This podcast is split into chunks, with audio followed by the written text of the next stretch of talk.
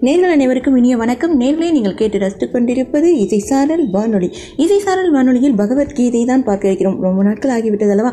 தற்போது தொடர்ந்து பார்க்கலாம். பகவத்கீதை முதல் அத்தியாயத்தில் முப்பத்தி ஆறாவது ஸ்லோகம் என்ன அப்படிங்கிறத பார்க்க இருக்கிறோம். நிகத்யா திருதராஷ்டிரான கா பிரகித்தி சியாத் ஜனாத்தனக பாபமேவா ஸ்ரேத ஸ்மான் ஹத்வைதான நாததாயின அப்படிங்கிறதா அந்த ஸ்லோகம். அதாவது இந்த ஸ்லோகத்தோட பொருள் என்ன அப்படின்னு பார்த்தோம்னா ஜனத்தனா திருதராஷ்டிர குமாரர்களை கொண்டு நமக்கு என்ன மகிழ்ச்சி ஏற்பட போகிறது?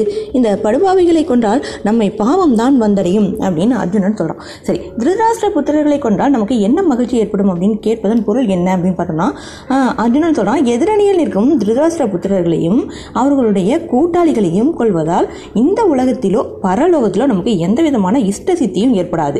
விரும்பிய பொருள் கிடைக்காத போது மகிழ்ச்சி என்பது எப்படி ஏற்படும்?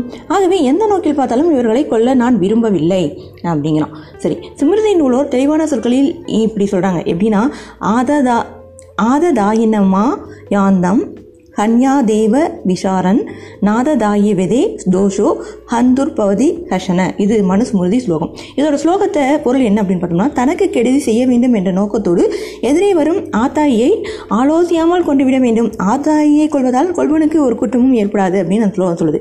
வசிஷ்ட ஸ்மிருதி ஆதாயின் இலக்கணத்தை பின்வருமாறு கூறுது.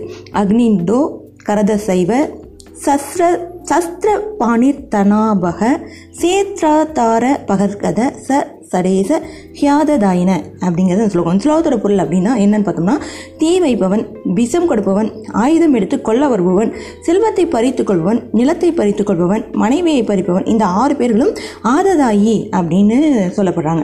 துரியோதன நாயர்களுக்கு இந்த ஆததாயின் இலக்கணங்கள் முற்றும் பொருந்தது. அதாவது அரக்கு மாளிகையில் நெருப்பு வைத்து பாண்டவர்களை உயிரோடு கொளுத்த முயன்றார்கள் அல்லவா? பீமசேனின் உணவில் விஷத்தை கலந்தார்கள்.